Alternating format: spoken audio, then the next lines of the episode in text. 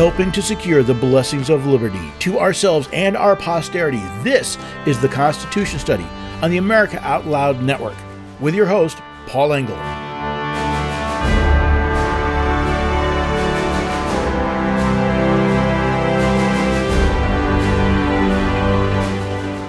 Article 3, Section 1 of the Constitution states that the judicial power of the United States shall be vested in one Supreme Court and in such inferior courts as the Congress may from time to time ordain and establish.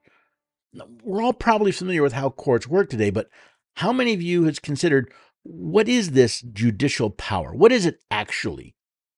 Now, patriots often talk about the deep state or the bureaucratic state, but have you ever considered how much of your life is controlled by courts and judges? People often complain about Congress or the president acting beyond the powers delegated them by the Constitution. But what about when the courts exceed their authority? Is anyone else concerned that the weakest branch of government appears to be ruling uh, like an oligarchy? Well, hello there, everyday Americans. Paul Engel here with the Constitution Study. This is where we read and study the Constitution. We teach the rising generation to be free because by teaching what the Constitution actually says, we can recognize the weakness of the judiciary that the Supreme Court offers opinions, not rulings. And, well, maybe if we got a hold of that, we could live just a little bit more free. I've been working on an article series uh, looking into the three different branches of government. Uh, I've done the legislative, the executive is in the works, and, well, judiciary is next. Now, I could have waited until I actually published that article, but there's some interesting things going on that I want to bring people's attention to, and I, I didn't want to wait, you know, because it's going to be a, a, a couple weeks before I get to get that article ready to go. There's enough going on. I mean, let's face it, it's, it's SCOTUS silly season, right? we we're still, I'm still chugging through the uh, the final opinions of the Supreme Court. There are are uh, uh, decisions coming out of the the district and circuit courts that I'm looking at. There's a couple of interesting cases that are coming up, and you know what's probably worth a little bit of time. Under, first, understanding the role of the judiciary, then looking at what's going on around the, the judiciary, some of the opinions and some of the politics around the judiciary to get a better understanding of what this all means for John and Jane Q public. So let's start with a, with a better understanding of the judiciary. Now, Article 3 creates the judicial branch, right? It creates the, the judiciary. And it starts with those words I mentioned the judicial power of the United States. All right, let's stop right there because there's often a question, a confusion about the judicial powers. You know me, I go for words. When I'm looking for words, I look at dictionaries, and my favorite is to go to Noah Webster's 1828 dictionary, well, because he was a contemporary of the framers of the Constitution, he was invited to edit the Federalist Papers, and uh, I think he's got a pretty good handle on what the, the framers meant when they used words. Now, what's interesting is you look at judiciary, the, the, the word judiciary literally means passing judgment or sentence or pertaining to courts of jur, uh, jur, jurisdiction or legal tribunals. Now, all right, let, how about a better one?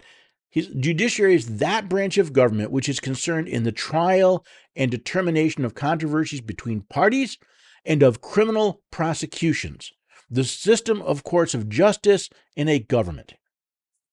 This is the power. By the way, Noah Webster didn't uh, uh, define judicial, so I use judiciary because he talks about the judicial power uh, in in the definition, and it's the branch of government that's concerned with the trial and determination of controversies between parties, and of course, of criminal prosecutions. But I want to focus on that former one the controversies between parties. Their job is to try them. In other words, to see if they're accurate, to find, to search for the truth. It's the reason we have an adversarial form of, of uh, court is to try the question at hand to come to the truth. So when there's a, a, a controversy between parties, when you think of a, of a civil lawsuit, right? That's that's a you've got parties and there's a controversy uh, between them. Um, we've been talking about several of them lately. The court's job is to m- try them for the facts and then make a determination. This, by the way, is often referred to as a trial court to distinguish it from an appellate court. An appellate court is when one of those parties claims that the trial court got something wrong and they want to appeal the process. So, the, the, yes, we've got uh, criminal prosecutions, but today I'm thinking more of the, the controversies between parties and, and, and understanding that. So, the judicial power of the United States shall be vested in one Supreme Court and in such inferior courts as the Congress may from time to time ordain and establish. Now, this is an interesting fact here. You can't see this because, well, this is radio. But the word Supreme Court, the S in Supreme is not capitalized. See, nowadays, whenever you refer to the Supreme Court or SCOTUS, it's always capital S, capital C, Supreme Court of the United States. But originally, or I should say, the, the, the language of the Constitution is not a proper noun. They're talking about you're going to have courts, and you're going to have one court that is supreme overall. In other words, they are the final uh, arbiter, they're the final appellee. And then Congress gets to ordain and establish, they get to create inferior courts.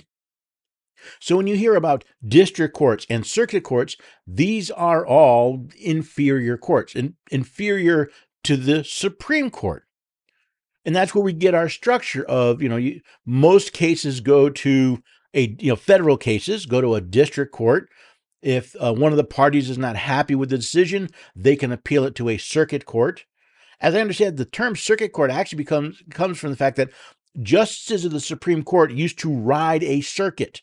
They had a specific area of the country they were responsible for and they would get on their horseback and they would ride that circuit visiting the different courts to, well, offer their opinion on difficult cases. That's uh, my understanding. I don't have a lot of good facts behind that, but that's what I've been told by someone I generally trust. So we've got the district courts.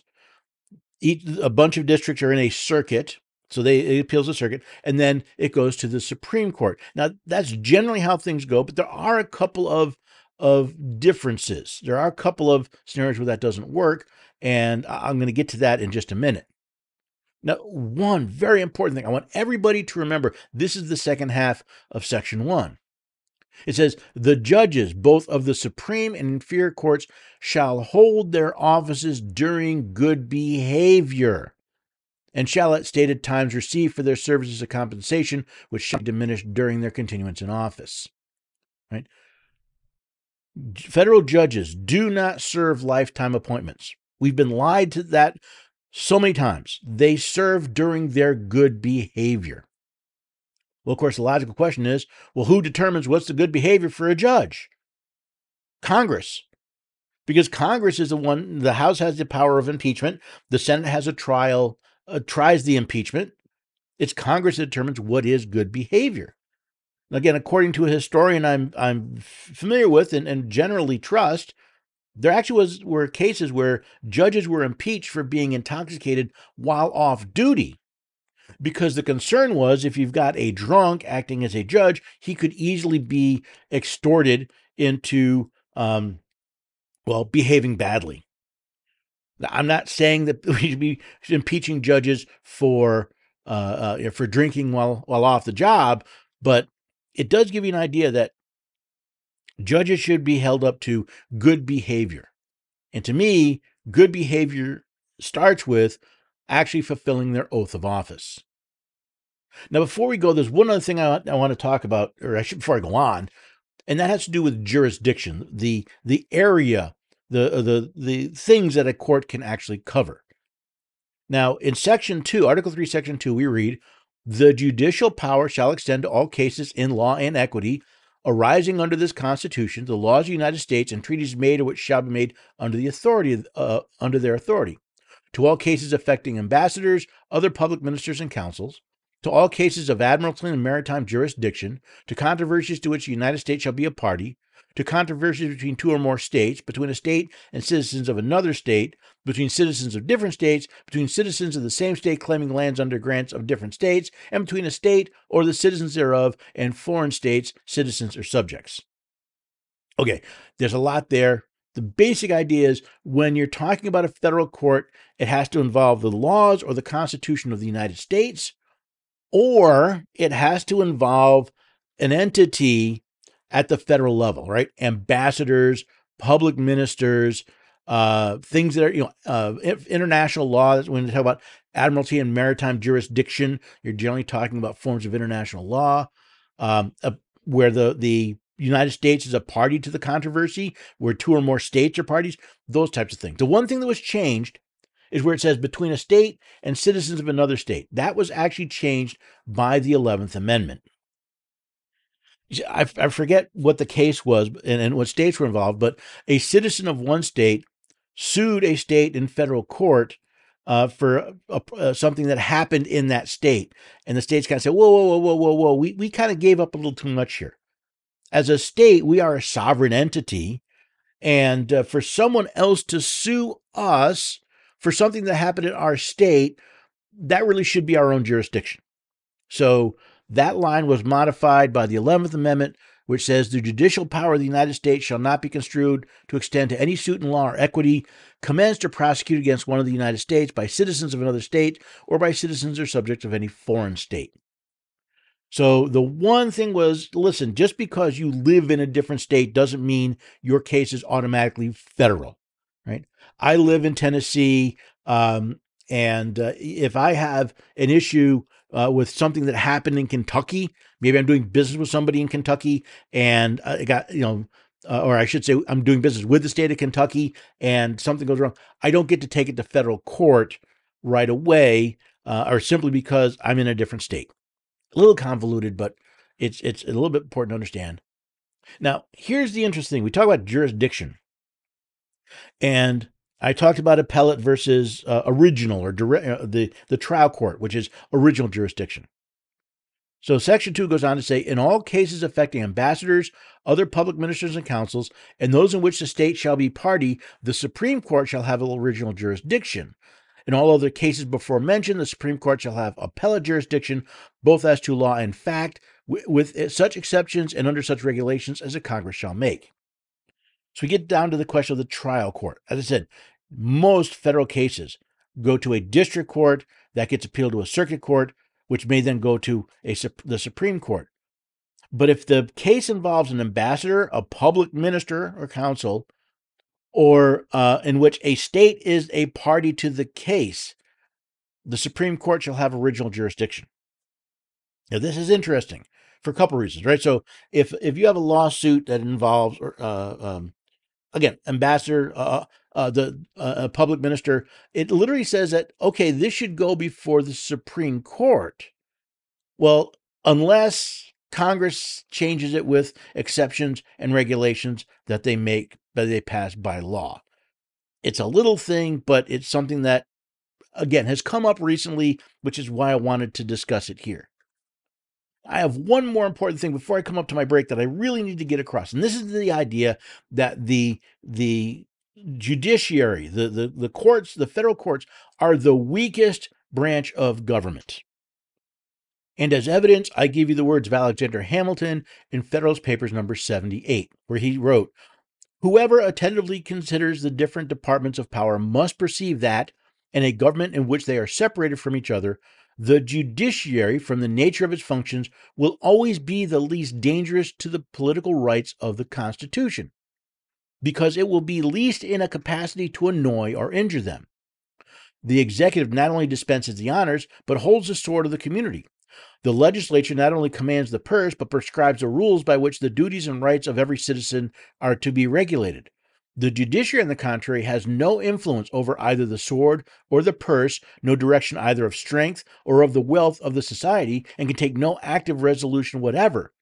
It may be truly said to have neither force nor will, but merely judgment, and must ultimately depend upon the aid of the executive arm, even for the efficacy of its judgments.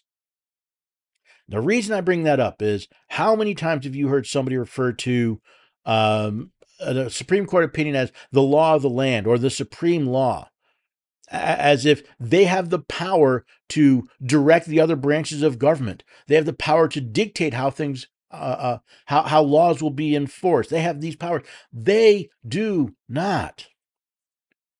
How many people remember when uh, I forget who it was was suggesting the president ignore the opinion of the court, and everyone was, was apoplectic. Constitutional crisis, constitutional crisis. No, because ultimately it's the executive that puts into action the judgments of the court, and if the ex, the executive has reason to believe and can can show some evidence that the the court was wrong, that what the court was asking for was unconstitutional, then it's not only their right, it's their duty to ignore the opinion of the court. But then again, they should be held accountable via impeachment. If if this is a political move, not a constitutional move, they should be held accountable uh, for it. But we've so lost the understanding of the, the checks and balances and how this is all supposed to work that most people think it's un, unheard of. It's impossible for a, a president simply ignore the opinion of a court. But in many ways, it actually is constitutional. It is the checks and balances. But also consider this: we have um, we talk. I often talk about the inverted power structure. Here you have the least powerful branch of government, the least likely to injure, that now has the greatest likelihood to injure. I remember when uh, HW when when W. Bush signed the Patriot Act. I believe it was the Patriot Act, and he said, "I believe this is unconstitutional, but we'll let the courts work it out." That was dereliction of duty. That was abdication of his authority as president. Look at the recent Dobbs decision. Look at Obergefell. These are all scenarios where a court went far beyond its legal authority, far beyond the judicial power delegated to it. And the American people simply went along because we've been trained that's how things work. One of the reasons why I want to take some time today and uh, talk about the judiciary and some recent cases that you may not have heard of and see what we can learn from them. Before I go, though, I'm, I'm hoping you'll head to my website, constitutionstudy.com. I mentioned I'm doing a series on the three branches of government. You can find the articles there, you can find the videos there. Better yet, you can ask a question. I'm always looking for questions.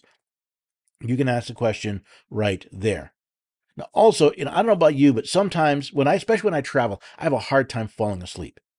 Well, I found one sleep supplement, the only one that supports all four stages of sleep.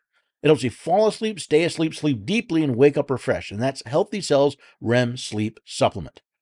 And since you're an America Out Loud listener, you can get 25% off your first order from Healthy Cell, whether it's REM Sleep or any of their great products, if you use the code OUTLOUD at checkout. So please go to AmericaOutloud.com slash shop, find the Healthy Cell uh, card, click on it, put your card together, and be sure to use that code out loud at checkout. It lets them know you listen to America Out Loud, and as a thank you, you get 25% off your first order.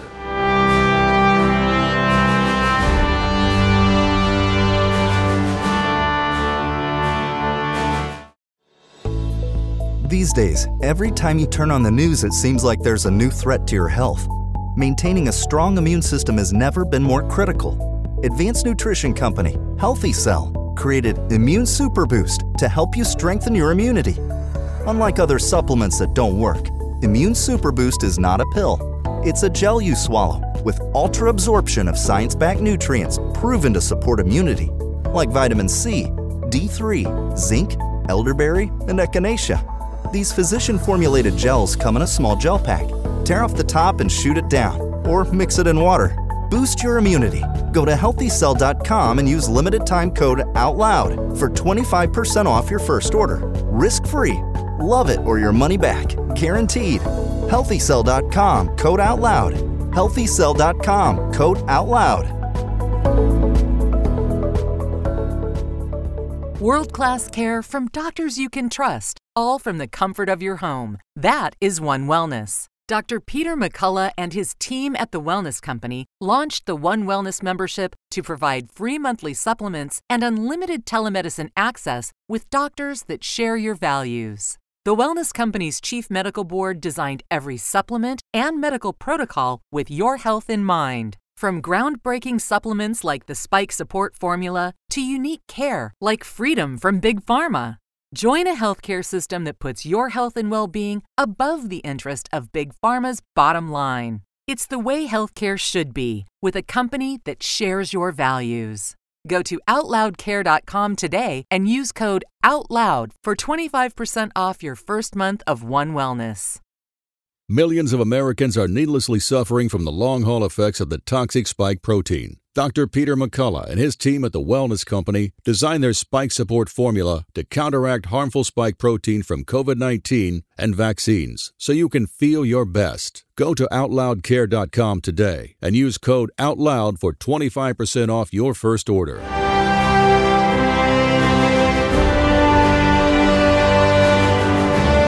Welcome back, everyday Americans. You've rejoined the Constitution study. Today we're talking about the judicial power of the United States. Now, I spent the first segment talking about, well, primarily what the Constitution says. What is this judicial power? How is it applied? How are the courts set up? How do cases maneuver? Now I want to look at the modern courts. See, there were supposed to be courts of justice. Now there are more courts of law, but I don't even want to get too deep into that. See, for the last, oh, 50, 60 years, the courts have been used to do what the legislature won't. Go all the way back you got Roe v. Wade, Obergefell, um, you know, eh, so many places where the court basically became a legislature, and you see it in a lot of the opinions. I was just I'm working on um, the affirmative action opinion, and and reading that, and and we can see that um, the focus rarely seems to be on the Constitution. Eh, for or against the the uh, opinion, that's the case. The, the opinion or the dissent. But what's really interesting is now that the Marxists, and, and, I'm sorry, I even have a hard time calling them progressives anymore. The, the Marxists, the totalitarians, are very upset because so many of the legislative wins that they got in the court, right, not in the legislature, in the court, have been overturned. And there's still more to go. There's plenty more to go. I think next year the um, uh, the court's going to look at Chevron, the, the, the, Chevron deference. That could be another huge case. Could we have three years in a row with huge cases coming out of the court that actually restores the supremacy of the Constitution? I don't know. But needless to say, those who have spent decades getting their way illegally through the courts that are having those overturned, well, they're not happy and uh, you know I love listen to some of the the complaints that we've we've heard from from these. Um, take for example, uh, Cori Bush said the Supreme Court is corrupt and continues to fail the people of this country. Uh, then you've got, uh, I think it's Ayanna Pressley saying, with this court demonstrating time and again its contempt for the people, every option must be on the table. Expand the court. Our lives and our democracy depend on it. Yes, Senator Tina Smith. People don't have to live under constant fear of the Supreme Court. Uh, she went on to say, We can't sit on our hands while these justices carry out the bidding of right wing organizations. Expand the court. Do you know what you didn't hear in any of those? Now, again, I didn't pick all of these. These actually came from an article in the Washington Examiner. But you know what you never heard? The Constitution. Not one of them pointed where that what the court found was unconstitutional and could actually point to something in the court in the Constitution that said, see what they did was wrong. See, I at least there are many of my analyses of these opinions, I point out where the court may have come to the right answer via the wrong method or the wrong path, but I'm basing it on the actual language of the Constitution the, the concept of you cannot abridge a person's right of freedom of speech, which includes compelling them to speak a certain way as a condition of being a citizen. The state cannot compel someone to speak. The, the, the, the state cannot treat people differently based on the color of their skin. And the state cannot, uh, or the, the federal government does not have the power to, the president doesn't have the power to simply wipe away money owed to the, to the federal government simply because he says so but that's not the the progressive agenda and that's the the court has been um they've been so much an ally of the progressive agenda for so many decades that now it seems that those who have lived lived by the court are now dying by the court and they're not happy about it. But it's this whole idea of a um a, a, a, quote living breathing document that it doesn't actually mean what it says it means what we want it to say well, you see, that's exactly what these people are talking. The the Cori Bushes, the Ariana Pressleys, the the Tina Smiths, they're all saying we don't like this outcome, not because it's unconstitutional, not because it violates their oath, but because we don't we think the people should have something different. But you see, the courts are not a representative branch of government. Their job is not to consider what the people want. I'm going to say that again. The court's job is not to consider what the people want. That's the role of Congress. The court's job is to look at the law, the Constitution, and the laws created, hopefully pursuant to the Constitution, done by the representatives of the people and of the states, and to come to a decision based on the actual law. That's not what these people want. Because if they did, they'd look at it and say, okay, we have a problem because the Constitution says this, and that was wrong. For example, uh, the 303 Creative. The court said that uh, Colorado's law violated the First Amendment. It can't violate the First Amendment. The first five words of the First Amendment are Congress shall make no law. Congress didn't make this law. It's not a violation of the First Amendment. It is a violation of the 14th Amendment. It's a violation of the Colorado Constitution, but that's not what the court found. Nobody's saying that. At least no, none of these people complaining about it. So, what's the solution? Notice the solution. It's to declare that the, the court is now um, corrupt. Why? Because I didn't get the answers I wanted. Continues to fail the people. It's not their job to, to support the people. Their job, their oath, is to exercise the judicial power of the United States, which is to make decisions based on controversies, or I should say decisions to decide controversies based on the actual laws of the United States, not what the people feel like today. Now, how many of people have have been taught that it's the court's job to protect the people? It's not. If these people, if these congressmen and senators are correct. If these people were right, and the, then the problem isn't with the court. The problem is with Congress, of which they are a member. See, Cori Bush is a congressman. Ariana Pressley, uh, Cori Bush is a member of the House. Um, let's see, Ariana Pressley, I believe, is is is um, a member of the House. And uh, Tina Smith, says she's a senator. You're the ones that screwed up. It's Congress. If you think that the problem is not the courts, it's Congress. Congress passes law. Congress is the only representative branch in the federal government. But, Paul, what about the president? The president doesn't represent us. Read my article and comes out about the, the role of the executive. The role of the president is to execute the laws, not to do what the people want. It's this basic fundamental understanding of you want to know why you know, we have such a mess. You want to know why this country, part of the reason why that's so divided, but part, you know, why um, we have such ridiculous things coming out of Washington and about, out of our state houses because so few people know what the Constitution actually says. I was talking, I was doing an interview with uh, with Malcolm, Malcolm Out Loud, and uh, he's worried. And, and I can't say I, I don't, uh, I blame him. Right? I'm worried about the future, but I still hold some hope because I look at these last couple of years. I look at the Dobbs decision. I look at the 303 creative decision, the uh, the Harvard UNC decision. I look at the decision against um, Biden uh, in paying back the student loans, and I say, "Wow, we're actually getting courts that are basing their decisions on well, on their predecessor's opinion about the Constitution." I'm still not happy that the court spends more of its time worrying about their predecessors than the actual law they've sworn to uphold, but they're actually coming to decisions that are actually supported by the Constitution of the United States, which should tell you a lot about the people who complain about them. They're not interested in the Constitution of the United States. They're interested in the people, which probably makes sense when you see that uh, you know Ariana Pressley saying uh, that our lives and our democracy depend on the court. Yeah, you're right. See, your democracy.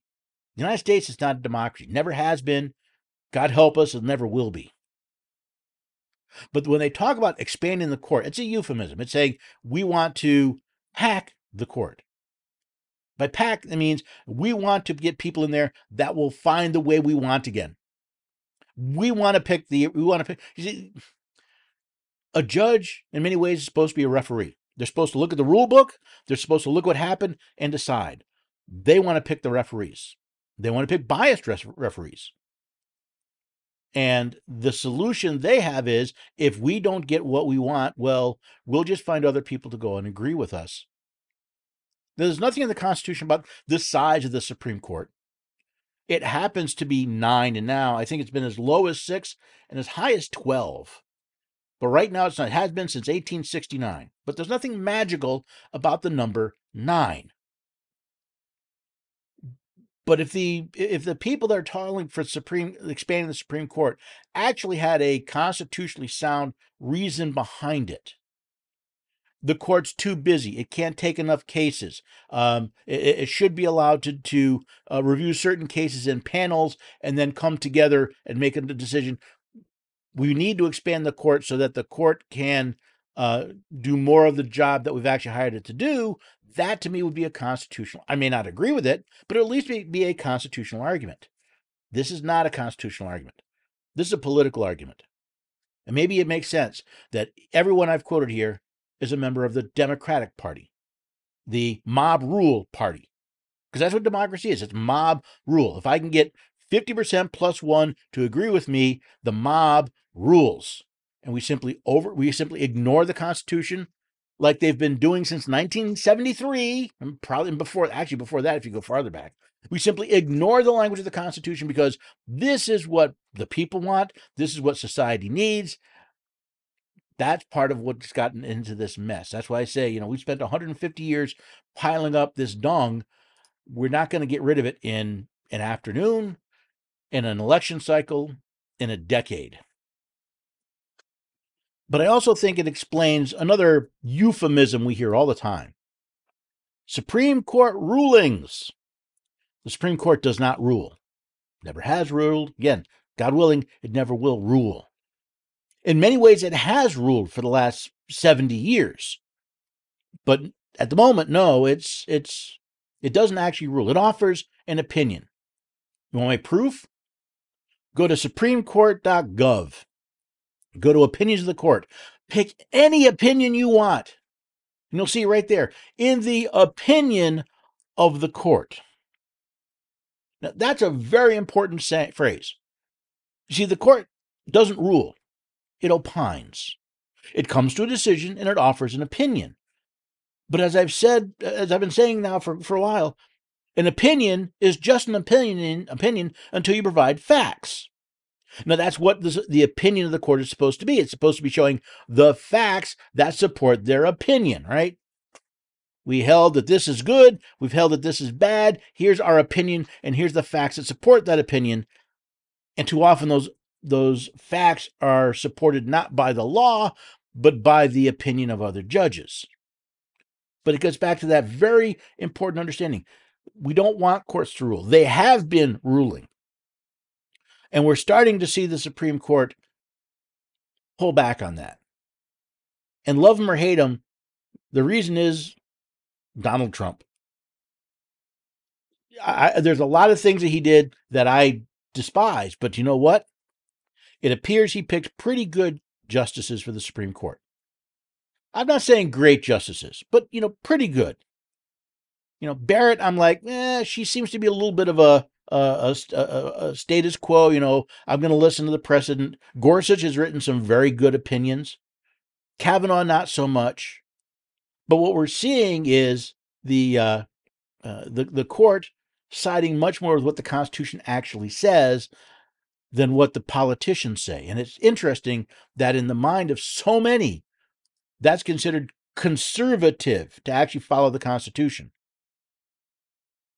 Well, I guess it is if you're talking about conserving the Constitution, but you know, there's eh, there's more, and it's it's it's important that we understand the actual role of the court, the limitations and the power of the court, and that what people when the people are talking about expanding the court, it's literally it's a childhood temper tantrum. I didn't get what I want. I'm going to change the rules till I do. So yeah, there are many pre- Democrats, call them progressives, call them Marxists, call them whatever you want, that are basically two year old children stomping their feet because they didn't get their way. whining and crying. You know, it's funny. I was in the nursery this past Sunday at church watching one of our the, the child of one of our our congregants, and uh, she's about eighteen months, I think. And when she doesn't get her way, she cries. That's exactly what I hear. I didn't get my way, and I don't want. So let's expand the court. That's exactly what they're doing. Now I have to take uh, another break. I, I know, but before I go though, you know, I, I'm giving you one opinion. I, I write opinions about the court. I write opinions about what I read. I write opinions about a lot of things I say. That is my opinion, and I bring facts and evidence to support it. But this is my opinion. And there are a lot of people with a lot of different opinions, and they're really good ones that you can find on AmericaOutloud.news. You may notice that's a new URL.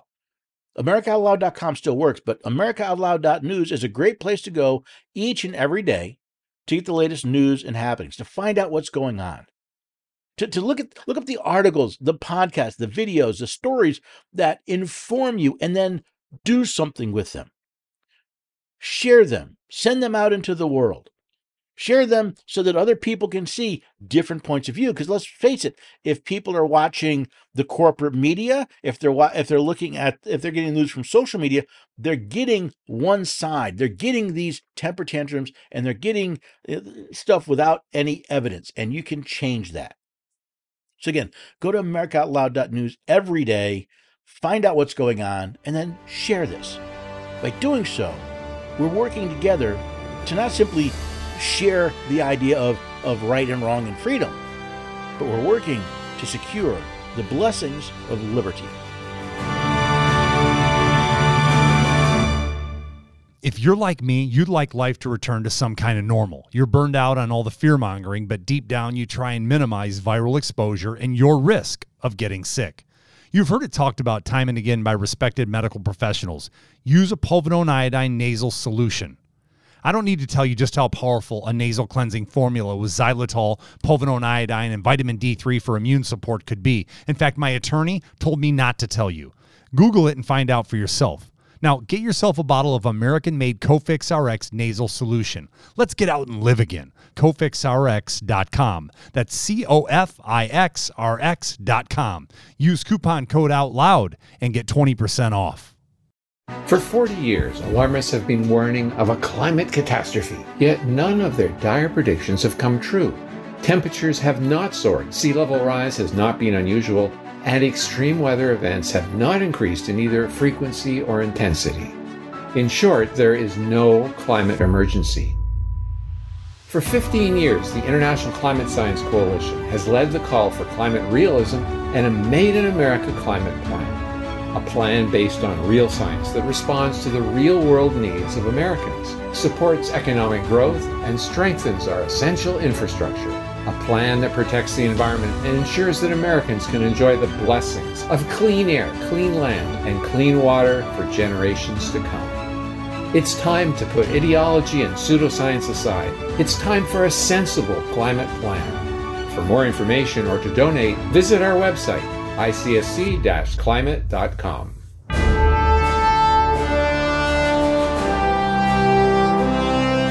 Welcome back, everyday Americans. You've rejoined the Constitution Study. Today we're talking about the judicial power of the United States. Now, there's one part of the judicial power I don't see a lot of people talking about or recognizing in a lot of the conversations I have. See, under the First Amendment, Congress cannot deprive you of your right to petition the government for a redress of grievance. Very often, that's exactly what courts are. When there's a dispute, when there's a grievance, we're looking to government in the form of the courts to give us a decision. And that decision very is binding on the parties to the case. We really think of that when, you know, as, you know, when you when you sue somebody, you're looking for the government to give you a redress for your grievance. It's one of the reasons why the law that says uh, uh, a vaccine that you can't sue um, a, a, manufacturer for under a vaccine because Congress said so. No, because that law is not made pursuant to the Constitution. Because Congress denied by that law would deny us a right to petition the government for a redress of grievance. Now, there are a lot of grievances people have, and there are a lot of places to get redress or I should say, a lot of ways to go out redress. Uh, this is an interesting one. on a recent interview uh, with with the CBS's Face the Nation, um, Governor Cox, Spencer Cox of Utah, was talking about several different subjects. He, the subject came up of a lawsuit that uh, the state of Utah is planning to file. You said litigation is ahead. Is there something you're about to file, and what should we be looking for? Yeah, yeah, we've we've uh, we we had a press conference several months ago talking about this. We we are going to be pushing the, uh, the social media companies to hold them accountable uh, for what we believe is that's the Facebook, intentional. Twitter, that's we're looking at all social media companies right now. Um, in, in, the coming months, you will see lawsuits being filed by the state of Utah uh, to hold them accountable. We we believe they've known about uh, about the dangers. Some of this has been leaked out. Mm-hmm. Meta and others uh, very clear evidence that they knew the harms that their products were causing to kids and uh, that they intentionally tried to hide that information and, and, and of course, to not make, make changes that, that are necessary to protect our kids. And, uh, and so we're, uh, we're, we're looking forward to having our day in court on that issue. So here you have the state of Utah that's looking to say, listen, there is evidence that uh, social media companies not only have harmful products, that they knew it was harmful and they did nothing about it, they hid the fact that it was harmful. This would be no different than uh, was it Monsanto hiding the the, the dangers of uh, of uh, the Roundup or tobacco companies hiding the, the dangers of cigarette smoking, and it's a it's a way uh, to seek a redress of grievance. I find it interesting that it's the state of Utah doing it rather than individuals, probably because the state has deeper pockets to pay for the litigation. Now, while the Utah case is the state suing social media, there's another case, uh, Wright versus Massachusetts Department of Public Health, where an individual is suing the state for working with social media to infringe on their rights. Let me show you the intro to a video on YouTube that talks in more detail. When there was the COVID pandemic, a lot of states developed apps that you can put on your phone that help you notify folks if you've been uh, infected with COVID-19. And these apps, they actually track where you are. I flipped through the screens and was like, oh, well, they didn't download it on mine. In all the states that we've looked at, participation has been voluntary. What Massachusetts did, instead of asking its citizens whether they want this app on their Android devices, it just worked with Google to automatically distribute the app onto the devices of over 1 million citizens of Massachusetts. There's no icon for it. Uh, but then I was told, well, no, you have to go to settings and click this and click another thing. They made it hard to find on your phone because it doesn't show up on the home screen with every other app you have. You have thousands and thousands of people who don't know this is on their phone. I was astonished and appalled to think that the government could put an app on my phone without my knowledge, and especially one that invaded my privacy so deeply by tracking my movements 24 7. We don't know what they're doing with this information right now, and that's partly why we filed a lawsuit. Now, the lawsuit's being uh, handled by the New Civil Liberties Alliance, and there's a video. I'll put a link to the to the. Yes, it's a YouTube video. Uh, I'll put a link um, in in the show notes when it goes to podcast that goes into a little more detail. And I've actually reached out to the New Civil Liberties Alliance because I want to follow this case and I want to kind of get the information directly from them because to me, this is an important question. Is the phone your property? Does the state have the legal authority, whether it's your property or not, to track you, to push software onto your phone to track you without a warrant? And it's funny because later on they talk about the, the court has found this to be an invasion of privacy. It's not simply a question of privacy. Is this a reasonable search as required under the Fourth Amendment? If it is, then where is the warrant? They can't do that. All right. So it's it's it's back to the court. Um, Mr. Wright, who's the, one of the two voices you heard, is is part of this case. He is suing the state of Massachusetts, the Department of Public Health, for violating his rights under um, protected by the Fourth Amendment to be secure from unreasonable searches. Uh, there was no warrant involved.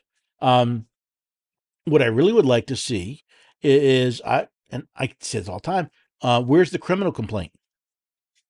Because if members of the Department of, of Massachusetts Department of Public Health um, knowingly said, well, I, we know it's a violation, we think it's a violation of the Fourth Amendment, but we're going to do it anyway.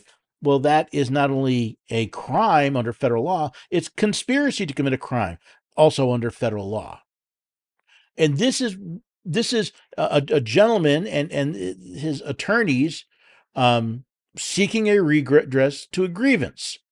This this information, this app was placed on his phone without his permission. It's been tracking him. The, the, state of Massachusetts has been tracking him without his permission, without a warrant, without any probable cause. We need to deal with this. And I'm so that's that's one of the reasons why I think this is a very important case, and I really do want to follow it. Now, court cases can get very complicated. There's lots of stages and lots of things going on. And actually, it's playing out right here in my, my new home state of Tennessee. I say new, I've been here almost eight years now. Um, Tennessee passed a law that um, prohibited medical procedures from being performed on minors related to sexual identity. And uh, the, law was scheduled to go into effect July 1st. Now, I have to tell you, I haven't read the, the details of the law. And so I have some concerns right off the top because they're they're tacking very close to interfering with a parent's rights versus the safety of the child. This could get sticky. And of course, it did get sticky. See, a district judge issued a temporary injunction, a preliminary injunction, I'm sorry, temporary injunction, get this right, um, preventing the law from going into effect on July 1st.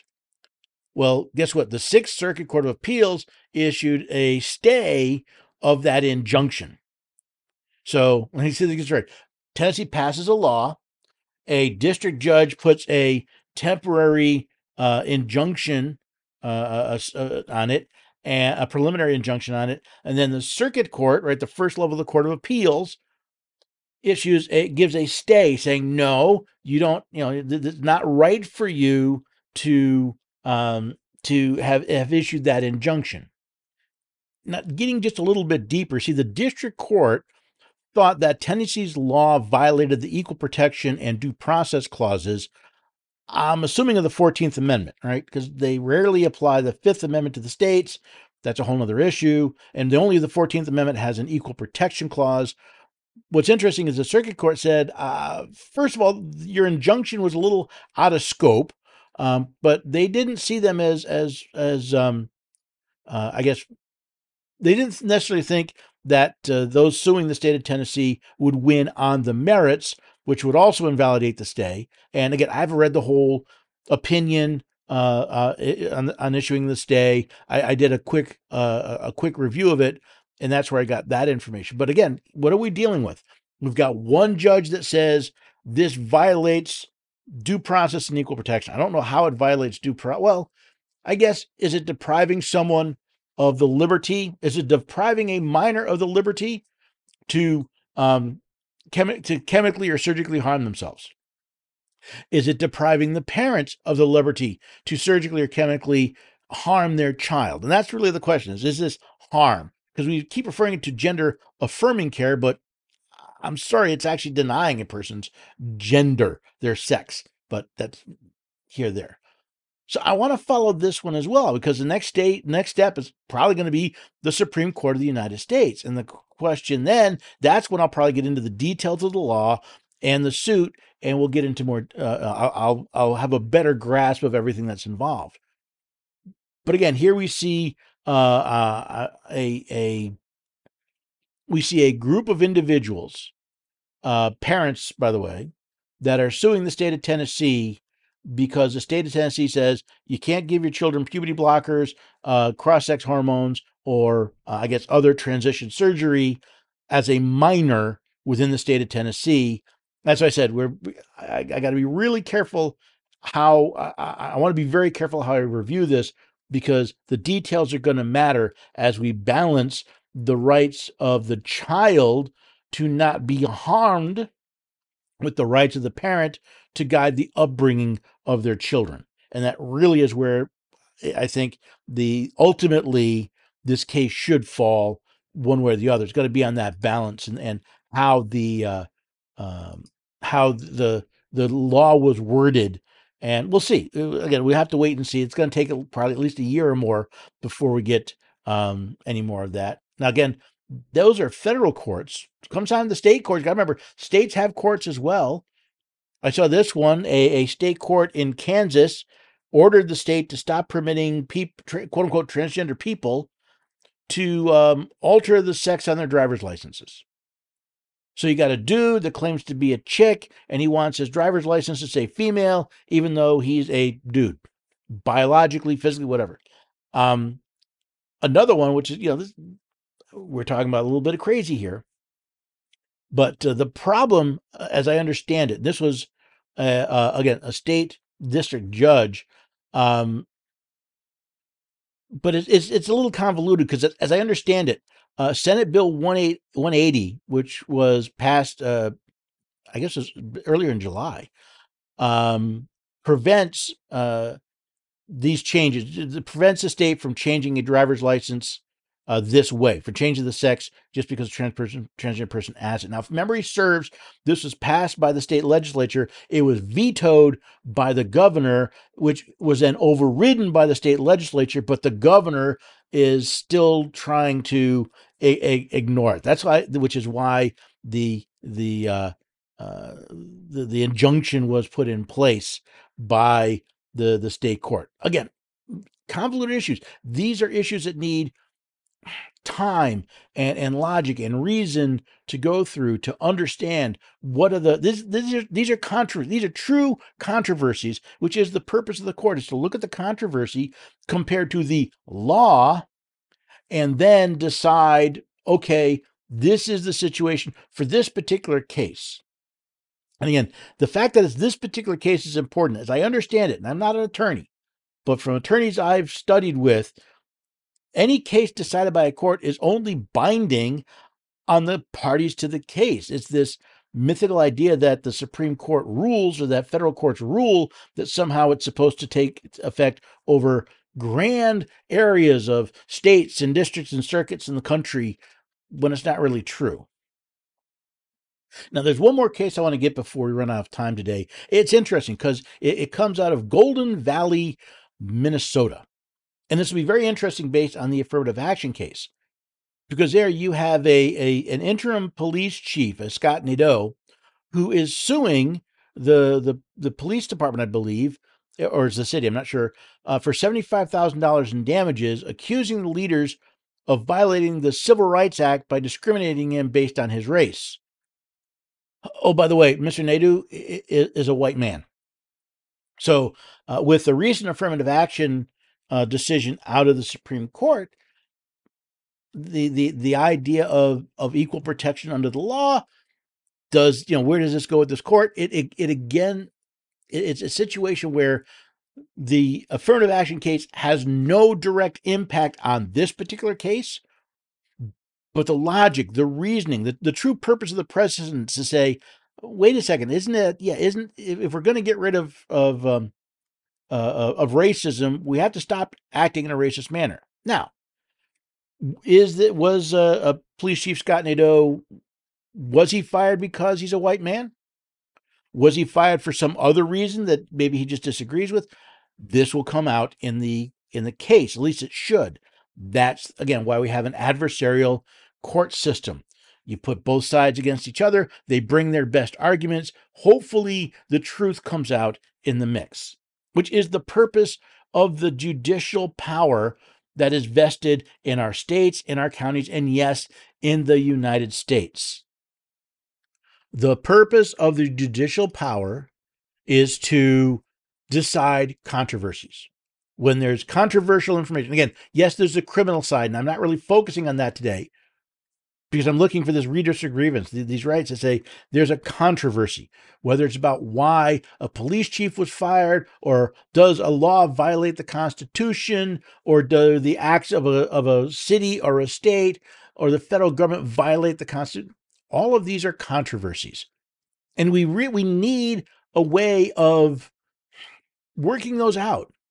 Of, you know, as, as I, I think it was Chief Justice Roberts when he was um, when he was going through his confirmation process, said that um, justices are referees. They're they're calling balls and strikes. They're not setting the rules. They are following the rules. Eh, which brings me back to something very important that I, I didn't want to forget as I was going through all this. And that is, ladies and gentlemen, the supremacy clause. See, Article 6, Clause 2 says, This Constitution and the laws of the United States which shall be made in pursuance thereof, and all treaties made or which shall be made under the authority of the United States shall be the supreme law of the land. You notice what's not in that list? The opinion of a judge. The opinion of a judge is not law, supreme or otherwise, within the United States. I know they call it law. That's because it's a euphemism. They want to they want to trick you into believing it's actually legally binding. It's not. What's interesting is the rest of that clause. Because it says, and the judges in every state shall be bound thereby, anything in the constitutional laws of the state to the contrary notwithstanding. See, judges are bound to the law, not the other way around. Once we forget that, then we're not even we're not dealing with a republic anymore. We're not even really dealing with an, a, a democracy anymore. We're dealing with an oligarchy. And if the oligarchies, if the oligarchs bend their wishes to whatever the, the majority, the mob calls for, then we're worse than just an oligarchy. We're a democratic oligarchy fast on our way to destruction. Now, I hope you'll come back and join us here at the Constitution Study every weekday at 4 p.m. Eastern Time on America Out Loud Talk Radio, heard on the iHeart Radio Network. If you can't listen then, all the episodes go to podcast generally a day or two after they're heard on the radio, and you can listen on your favorite podcast app. But I do ask that you subscribe to the show. Leave me a rating or a review, especially on Apple Podcasts. It helps other people find the Constitution study as well, and we can all use a little more company here, can't we?